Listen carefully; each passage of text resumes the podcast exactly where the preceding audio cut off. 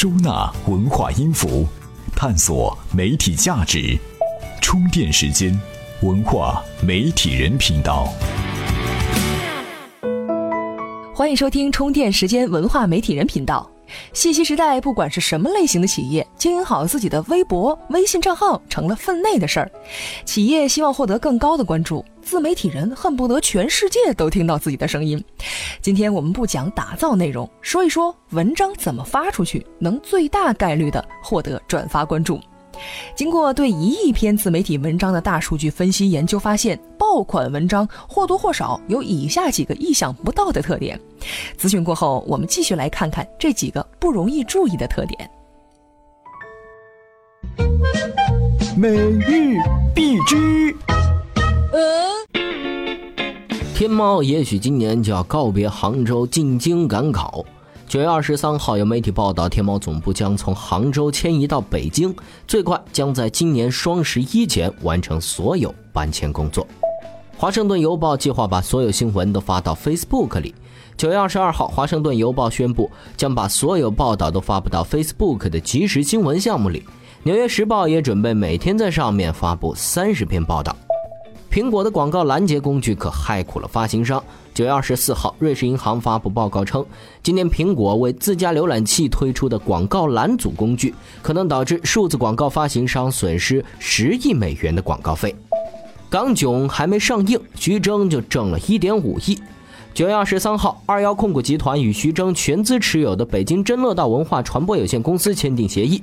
二幺控股将以一点五亿的价格购买即将上映的港囧百分之四十七点五的票房净收入。这里是充电时间，文化媒体人频道。欢迎回来，我们看看大数据是怎么说飞来飞去的网络文章的。移动互联时代，浅阅读是主流，好像短文章更容易满足越来越失去耐心的读者。然而，大数据研究并不支持这种想法。研究发现，百分之十获得最多分享的文章，绝大多数是长文章。平均数字来看，长文章获得的分享转发量也高于短文章。奇特的是，社交媒体上绝大多数的文章都是少于一千字的。这背后的一个原理是。尽管用户喜欢看那些短平快的东东，但是他们喜欢分享转发的还是有调性、显智商的长文章。第二个特征挺符合预期的，社交媒体上的文章插入和不插入照片，分享转发概率差了不止一半。在文章里插入至少一张照片。平均分享转发率为百分之六十四点九，明显高于无图文章平均分享转发率的百分之二十八。具体到社交网站 Facebook 上，加不加标签，照片带来的差异还要大，转发率分别是百分之五十六和百分之十七点七，相差三倍多。第三个特征，但凡有清单图表的文章，转发率都不会差。还有怎么做？什么是？为什么开头的文章转发率紧随其后？像这类文章，十个写出阅读量十万加的微信公众号文章的方法，能给用户最简单、直接、明了的干货，便于阅读。总之，记住一点：长文章是很好，但你要通过对清单、图表等方式吸引读者读下去，别开头到结尾全是黑压压的文字，把人给吓跑了。第四个特征有点意想不到。十是清单式文章的神奇数字，大数据研究表明，在清单式文章中含有十个“十大”这类字眼的文章，很容易获得更多分享。平均分享转发数量是一万零六百二十一次，比第二位的平均分享转发量高出四倍。所以，如果你打算弄篇清单式文章，记得尝试一下十这个神奇的数字。第五个特征就有点哭笑不得了。尽管在不同社交媒体上，星期几的分享转发量并不同，但总体上来看，星期二是个最好的日子，比周末最低值高出三倍。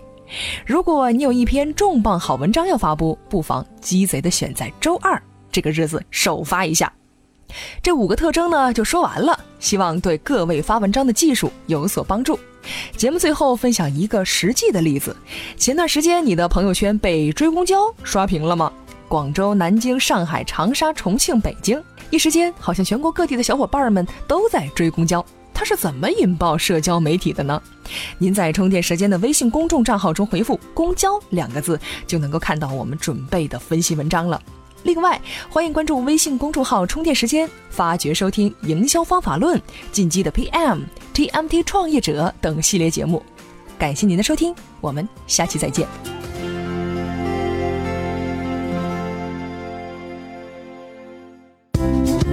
怎么样关注我们的微信公众号呢？您在微信内搜索“充电时间”，就可以找到加 V 的我们了。关注后赶紧开始每日签到，积分可以兑换礼品哦。这里是充电时间，商业思维和行动智慧是我们共同的追求。